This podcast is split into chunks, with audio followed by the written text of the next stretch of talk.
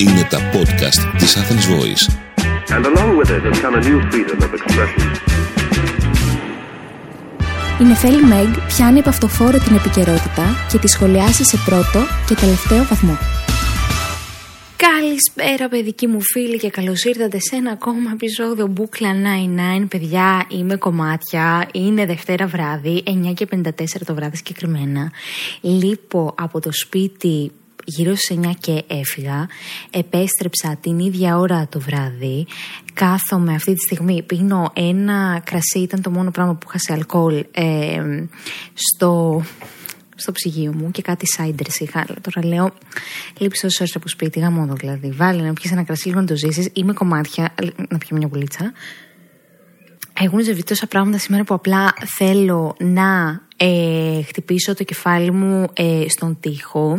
Γενικότερα ξεκινάει ένα καινούριο project που θα ανακοινωθεί όσο νου πω. Ε, σε 10 μέρες σχεδόν, 10-12 ε, μέρες. Ε, και γενικότερα τρέχω με δουλειά, γιατί δουλειά, δεν μπορώ να σας πω πολλά πράγματα, αλλά θα τα, θα τα δείτε στα social, εν πάση περιπτώσει. Ε, οπότε είμαι, είμαι, τι να σας πω, είμαι κουρασμένη, είμαι και ξενυχτημένη, είμαι γαμώ το σπίτι μου, αλλά παρόλα αυτά είμαι εδώ, ε, γιατί έχουμε καυτή επικαιρότητα, να σχολιάσουμε και πριν ξεκινήσουμε από όλα να πούμε ε, και να ευχηθούμε στον ε, πρόεδρο Νίκο Ανδρουλάκη γρήγορη ανάρρωση, το φάγανε το, το, το παλικάρι, τον πρόεδρο, μη δούνε τώρα εκεί άνθρωπο με όραμα, με τιμότητα λόγου, με προτάσεις για μια νέα Ελλάδα, έναν ηγέτη, επειδή ένα πα, παλίκαρο, σωστό γεννήτσαρο, τσουπ, αμέσως εκεί να το ματιάσουν το αγόρι μου. Ε, μόλις μου έστειλαν την είδηση να σας πω στο, ε, στο Instagram ότι ο πρόεδρος έπαθε χιαστό ε, όταν έπαιζε μπάσκετ. Κατευθείαν, κατευθείαν πήρα τη γιαγιά μου να τον ξεματιάσει. Δεν είναι πράγματα αυτά τώρα για ολόκληρο ε, πρόεδρο Νίκο Ανδρουλάκη. Πάντως πέρα από αυτό, χαίρομαι πάρα πολύ και σας ευχαριστώ όσους μπαίνετε στον κόπο να μου στείλετε ειδήσεις ε, ή κάτι που διαβάσετε και σας άρεσε πολύ και το οποίο το θεωρήσατε ωραίο θέμα για την μπουκλά. Αλλά σας ευχαριστώ γιατί πραγματικά δεν προλαβαίνω πολλές φορές να τα ε, παρακολουθήσω όλα. Ε, Ξεκινώντας, θέλω να σας πω πόσο ε, πόντια είμαι ξέρετε την παλιά έκφραση, καλά πόντι, αλλά όχι πρέπει είμαι πολύ γκίσμο. Γιατί θέλω να σας πω ότι μου συνέβη αυτή την εβδομάδα που μας πέρασε για να γελάσετε μαζί μου και να πείτε το κορίτσι δεν είναι καλά. Ε, εντάξει, το έχει χάσει. Το, εντάξει, είναι γνωστό, αλλά τώρα θα γίνει ακόμη πιο γνωστό. Ε, λοιπόν, είχα κάνει κάτι γυναικολογικές εξετάσεις ε, για τα κορίτσια σίγουρα έχουν κάνει συχνά πυκνά. Ε, και περίμενα αποτελέσματα ε, των γυναικολογικών εξετάσεων μου. Και μέσα σε όλα αυτά ρε παιδί μου που είχα κάνει είχε, είχε και για κάποια σουμουνού, κάποια σεξουαλικά μεταδεδομένα νοσήματα Λοιπόν, και μου είχαν πει ότι θα σου στείλουμε τις εξετάσεις με mail τρίτη ε, πέντε ώρα, λέμε τώρα. Ρε παιδί μου, μου στέλνετε ένα mail στις ε, 4 που γράφει παραπεπτικό το ειδικά. Ε, άλλη συνταγογράφηση ότι εκτελέστηκε ρε το παραπεπτικό και λέω εντάξει αυτό το παραπεπτικό δεν είναι το αποτέλεσμα των εξετάσεων. Περνούσε όμως η ώρα, δηλαδή πέρασε 5, ήρθε 6, ήρθε 7 και μ, δεν ερχόντουσαν εξετάσεις. Και εγώ είμαι, εντάξει, είμαι, όσο γνωστό είμαι τέρας ψυχραιμία. Τέρας, δηλαδή, τι να σου πω, μπαμπούλας ΑΕ μπροστά μου είναι, τι να σου πω, τσίχλα. Του κάνω ένα και το πετάω, κατάλαβα, χοπ που λέμε. Και επειδή γνωστόν είμαι τέρα ψυχραιμίας, λέω. Ε, να δεις, λέω, πέρασε η ώρα, πήγε 8 η ώρα. Αυτό που μου στείλανε ε, είναι το αποτελέσμα των εξετάσεων μέσα. Γιατί είχε διάφορες ιατρικές ονομασίες, ρε παιδί μου, τις οποίες δεν καταλάβαινε, τύπου νόσο Hodgkin και κάτι μαλακίες. Ε, και μπαίνω και διαβάζω ε, αυτό το mail και βλέπω σχόλια, σχόλια εγώ να κακός. Λέω πως το μπούτσο κόλλησα γαμημένη γονόρροια εγώ που βάζω προφυλακτικό μέχρι και στα μάτια μου. Δηλαδή, ok okay, ας πούμε, που είχαμε κάνει... που έχω προφυλακτικά για ένα εξάμεινο μετά τη συνεργασία με την Durex ας πούμε. Ε, Δηλαδή, εντάξει, λέω, με πήρα από κάτω, λέω: OK, έχω γνώρια. Ε, Πώς το κόλλησα δεν μπορώ να καταλάβω. Αυτό είναι σεξουαλικός μεταδεδόμενος, πάση περιπτώσει. Κλάμα, κλάμα, καταράκτη. Δεν καταλαβαίνετε. Τι που λες και θα άνθρωπο. Ε, και λέω θα πάρω μετά από ένα, μία ώρα, ρε παιδί μου, είχε φτάσει εκεί 8.30. Ε, είχα πάρει και την γυναικολόγο μου και μου το είχε κλείσει. Λέω εντάξει, πεθαίνω. Πήρα το μικροβιολογικό εργαστήριο που τα κάναμε τα, τα, τις εξετάσεις και λέω ναι καλησπέρα, καλησπέρα. Λέω ήθελα να σας ρωτήσω αν αυτό εδώ το mail που μου στείλατε γύρω στις ε, 4 ε, ενσωματώνει και τα ε, αποτελέσματα των εξετάσεων που κάναμε. Και λέει δεν σας έχουμε στείλει ακόμα τα, τα αποτελέσματα. Αυτό που είδατε ήταν το ότι εκτελέστηκε το παραμετρικό. Hello darkness my old friend Δύο ώρες έκλαιγα χωρίς λόγο. Οπότε, παιδιά, αυτό δεν. Οι εξασφαλίσει βγήκαν πεντακάθαρες. Πεντακάθαρες. Και αυτό απλά είδα ότι ήταν ένα ε, σχόλιο του γιατρού για να ψάξουν ιδιαίτερα το γονόκοκο. Δεν καταλαβαίνετε ότι εγώ ήταν λες και έθαψα άνθρωπο για δύο ώρες που είναι κλάματος. Ε, και δεν είχα τίποτα. Αυτά για να καταλάβετε πόσο ψύχρεμη γενικά είμαι σαν άνθρωπος. Ελπίζω να το καταλαβαίνετε. Ε, λοιπόν, και αυτή τη μεγάλη παράνοια ε, θέλω, θέλω, θέλω, πριν ξεκινήσω από όλα αυτά. Λοιπόν, λίγο, λίγο πασπαρτού είναι το, το podcast σήμερα. Καλά, και οπότε δεν θα μου πεις. Λοιπόν, ε, ακούστε. Ε, η, η, θέλω να σχολιάσω τα ευρήματα της προηγούμενης εβδομάδας σχετικά με τον ε, ανδρικό εγκέφαλο και το γεγονός ότι εγώ σε μου ανεφέλει μεγ ε, της ε, Βίκης Χινάς ε, κόρη είμαι η εξαίρεση. Εγώ και άλλα 20 συνολικά κορίτσια που εν τέλει καταφέραμε να μαζευτούμε που δεν θέλουμε σεξ το πρωί και όλες οι υπόλοιπες είστε σεξοβόμβες και ε, θέλετε σεξ το πρωί κολλασμένα. Τύπου μου στείλατε άπειρες ποσό. Ε, εννοείται σεξ το πρωί. Τι εννοείται, κορίτσι μου; Τι είναι αυτό το σπίτι μου σεξ το πρωί, δεν μπορεί να ανοίξει το μάτι τσίμπλα και φτάσει στο, στο σάλιο να πούμε. Ναι, ε, μου, μου, λέει με το θεϊκό. Εγώ λέει. Ε, εντάξει, το θεϊκό σχόλιο. Θέλω το πρωί για να το τικάρω από τη λίστα μου και το βράδυ δεν μπορώ για άλλες συγκινήσεις. Δηλαδή πρωί να ξεμπερδεύουμε. Τι είναι μόνος σεξ να ξεμπερδεύεις; Δουλειά σπιτιού είναι να πούμε να κάνουμε και λίγο σεξ. Δηλαδή, αγκάρια το κάνετε, κορίτσια, θα με τρελάνετε. Συγχύστηκα και σαν πιο λουκρασί. Τέλος πάντων, η φάση ήταν. Ε, Παιδιά, ήταν αυτή. Το γεγονός ότι εγώ είμαι εξαίρεση και άλλα κορίτσια που δεν μπορούμε να λειτουργήσουμε το πρωί και λειτουργούμε το βράδυ. Δηλαδή, χάθηκε το βράδυ. Έλεω. Πρωί, πρωί.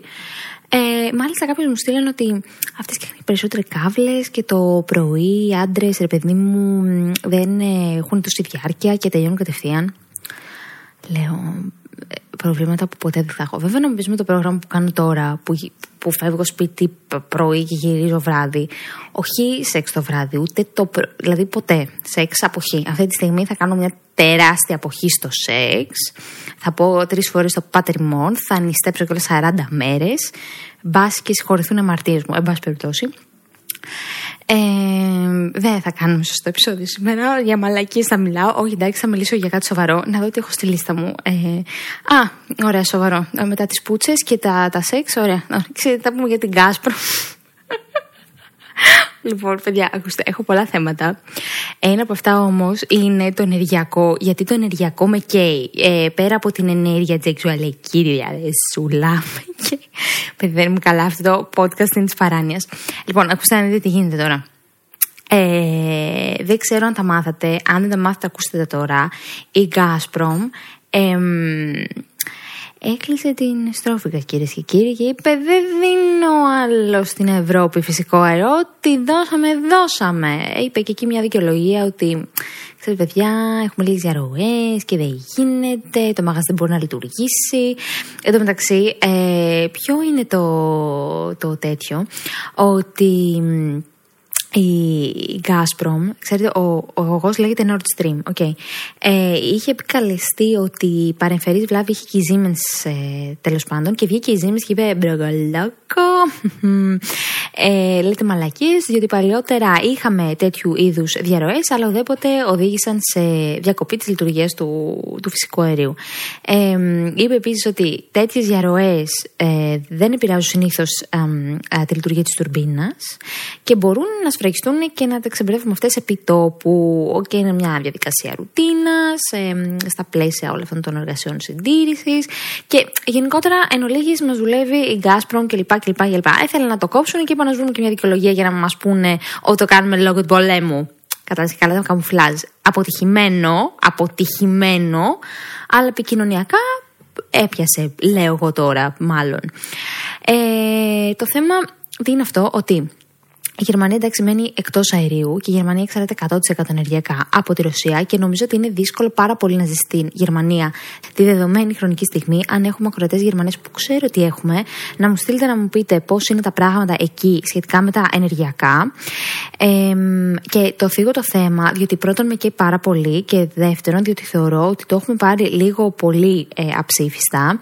Ε, μπορεί να δούμε κάποιο φουσκωμένο λογαριασμό και να πούμε, έλα μωρέ στο τέλος της ημέρας, it's gonna work it out και κάπως ε, δεν θα είναι άλλο υψηλή λογαριασμή, δεν θα υπάρχει περιβαλλοντική κρίση.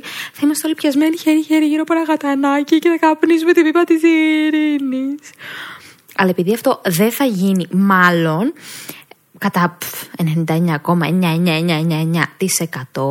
ε, θέλω να πω ότι ναι με στην Ελλάδα μπορεί να μην επηρεαζόμαστε τόσο άμεσα από τις ορέξεις της Ρωσίας όπως επηρεάζεται η Γερμανία ε, και άλλες χώρες αλλά πάλι οι χειρισμοί της ε, κυβέρνησης σχετικά με το ενεργειακό, εμένα προσωπικά δεν μου αρέσουν και θα σας εξηγήσω γιατί. Ε, είναι ok και θεμητό η κυβέρνηση να θέλει να προστατέψει τα νοικοκυριά από απότομες αυξήσεις, όπως τώρα στο φυσικό αέριο κλπ.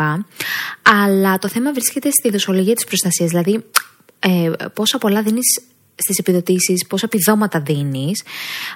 Και πέραν αυτού, θεωρώ ότι παραπέμπει σε λαϊκιστικό τρόπο προσέγγισης. Ε, και αυτό ψηλοφαίνεται ότι γίνεται για ψηφοθερικούς ε, σκοπούς. Να τα λες, εγώ θα δώσω πάρα πολλά επιδόματα για να προσπαθήσω να καλύψω αυτή την ε, κρίση. Ε, διότι έρχονται και εκλογές.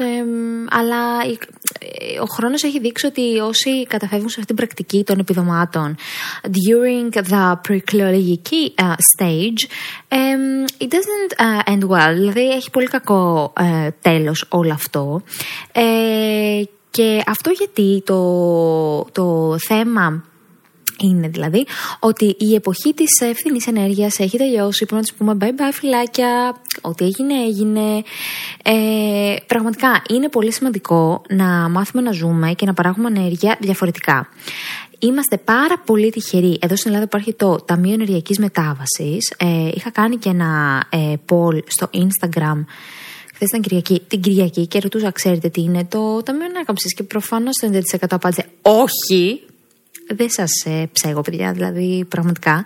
Ε, γι' αυτό και θα σας πω τι είναι το Ταμείο Ενεργειακή Μετάβασης. Είναι ένας. Ε, είναι ταμείο, το λέει και λέξη Είναι ένας κουμπαράς, θα λέγαμε, το οποίο δημιουργήθηκε από το κράτος με σκοπό να συγκεντρώνει ένα κομμάτι από τα έσοδα που έχουν παραγωγή ενέργειας και να το προσφέρει ως επιδότηση στα νοικοκυριά. Δηλαδή, παίρνω κάτι από κάποιους άλλους και το δίνω σε κάποιους άλλους που δεν έχουν. Θα μπορούσαμε να πούμε ότι αυτό είναι η επιτομή του κοινωνικού κράτους, του κράτους δηλαδή που αντιλαμβάνει την κοινωνική ανισότητα μεταξύ των πολιτών και παίρνει από τους έχοντες και το μοιράζει στους μη έχοντες. Αυτό είναι πολύ σοσιαλιστική λογική. Anyway, μεγάλη συζήτηση αυτό. Α, επιστρέφω στο ταμείο και να σας πω ότι το μεγαλύτερο ποσό που συγκεντρώνεται σε αυτό το κουμπαρά προέρχεται από τη ΔΕΗ. Από ποιον άλλο θα λέγατε; Πολύ ευλόγος.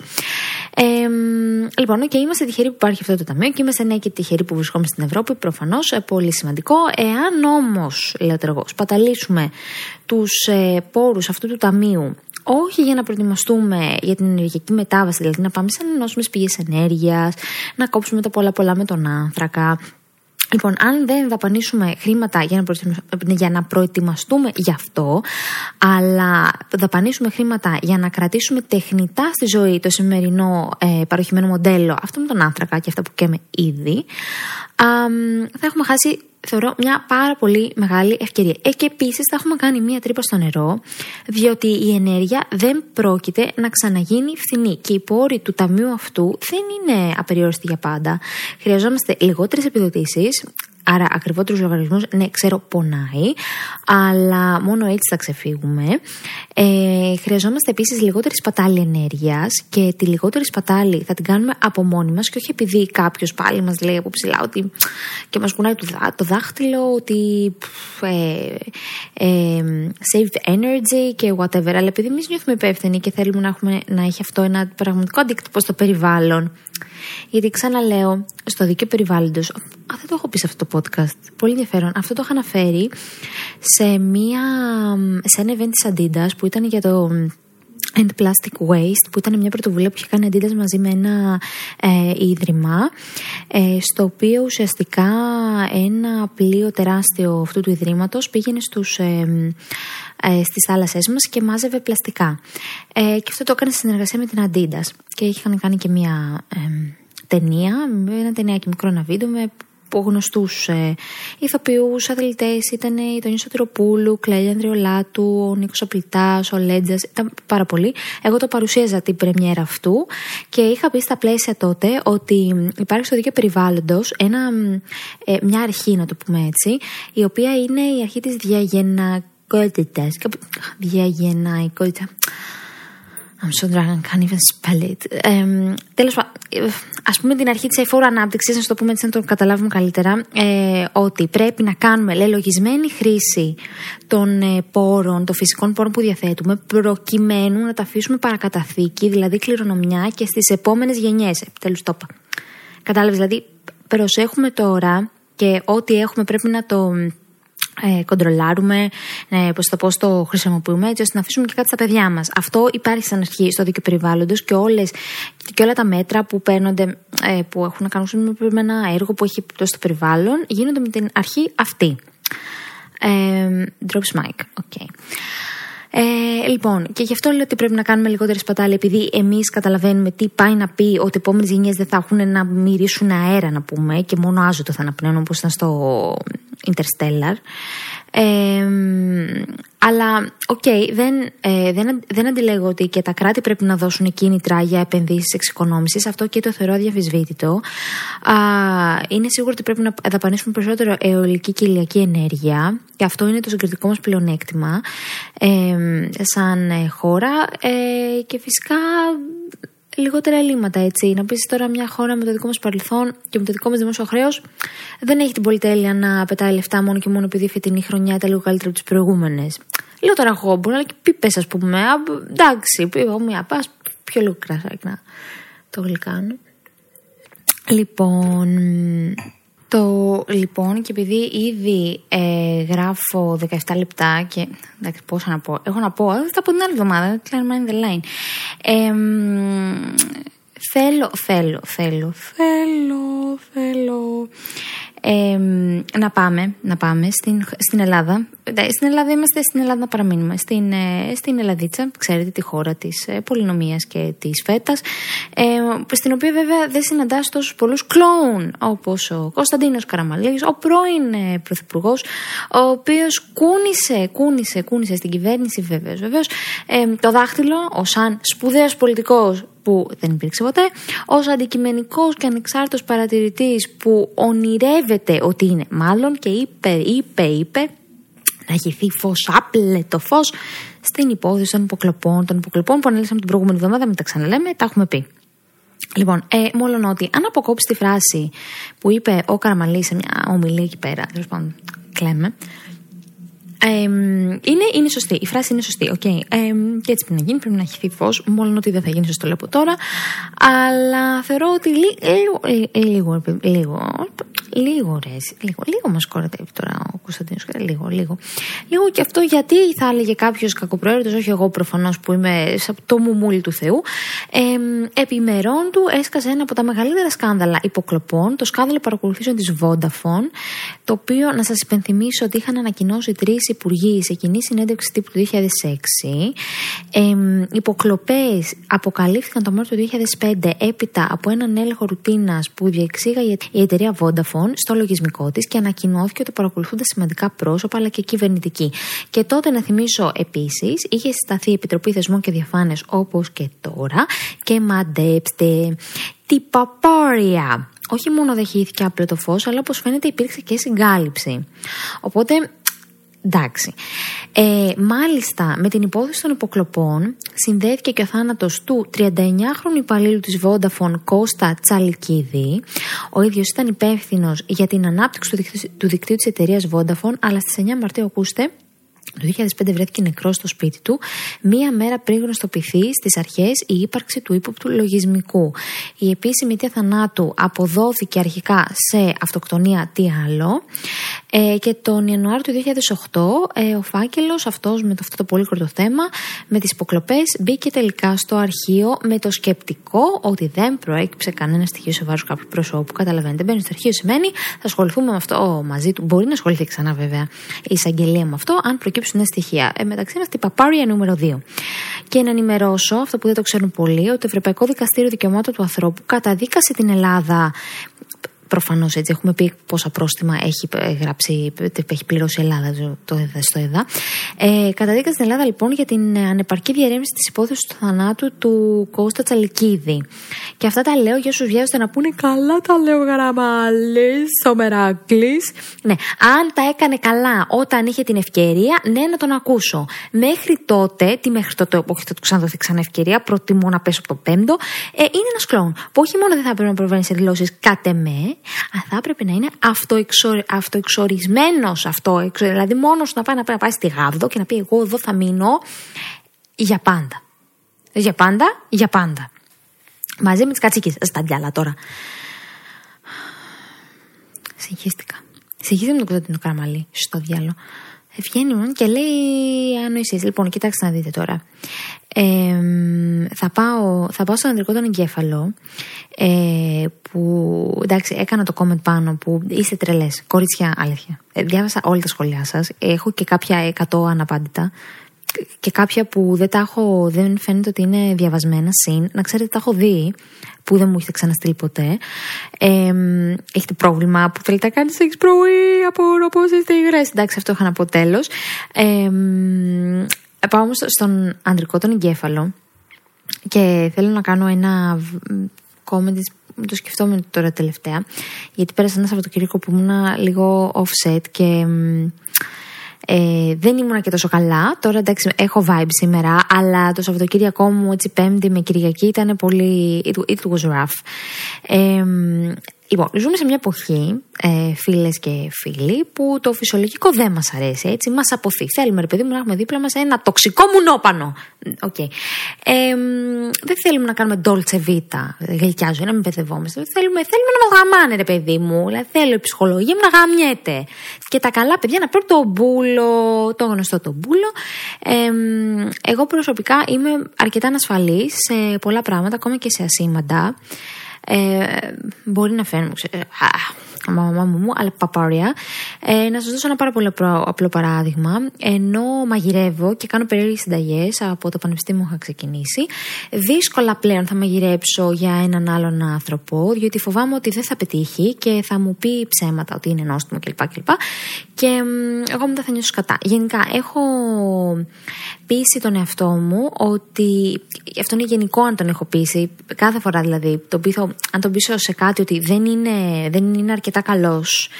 Ε, μου είναι πάρα πολύ δύσκολο να δεχθώ ότι κάποιος θα έρθει στη ζωή μου και θα πιστέψει ότι εγώ είμαι καλή, ότι αξίζω ρε παιδί μου.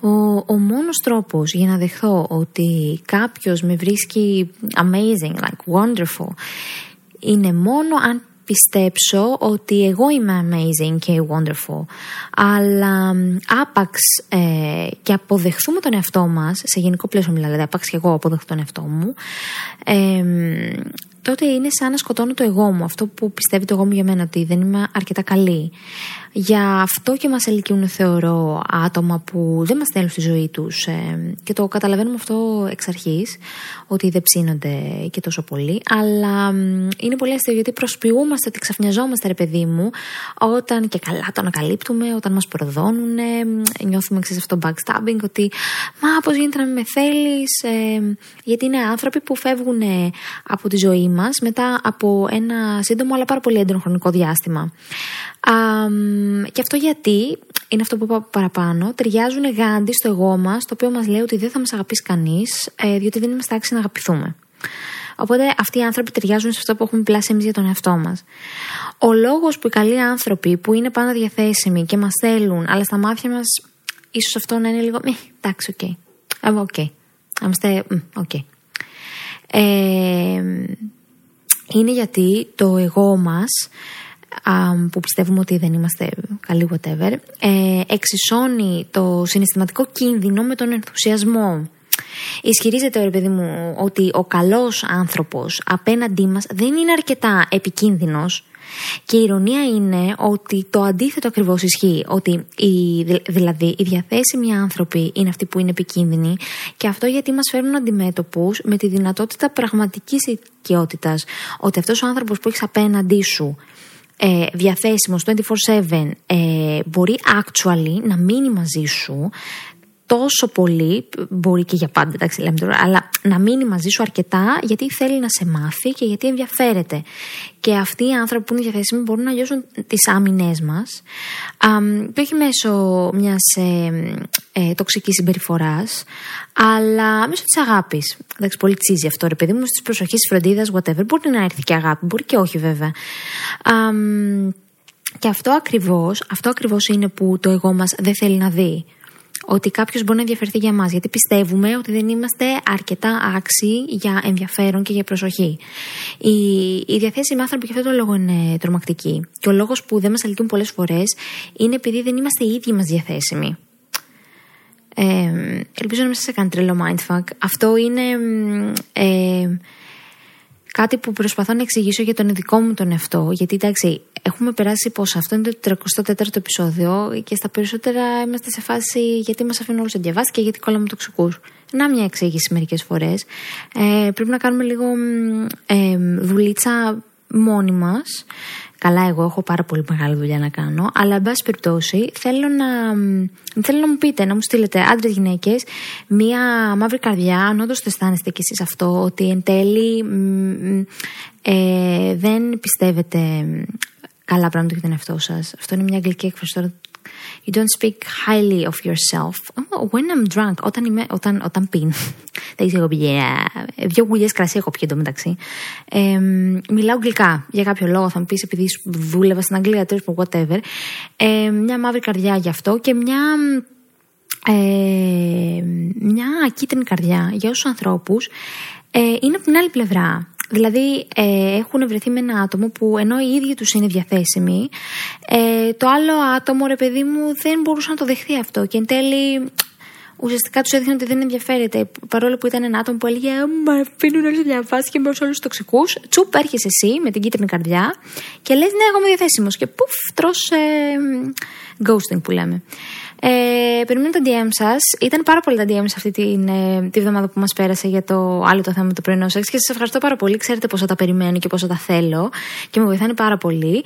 Λοιπόν, να είστε καλά. Κάθε Τρίτη στις 5 το podcast. 5 αστέρια στο Spotify γιατί ε, λόγω γνωστών λάμπουμε και καινούργια σεζόν που ξεκινάει.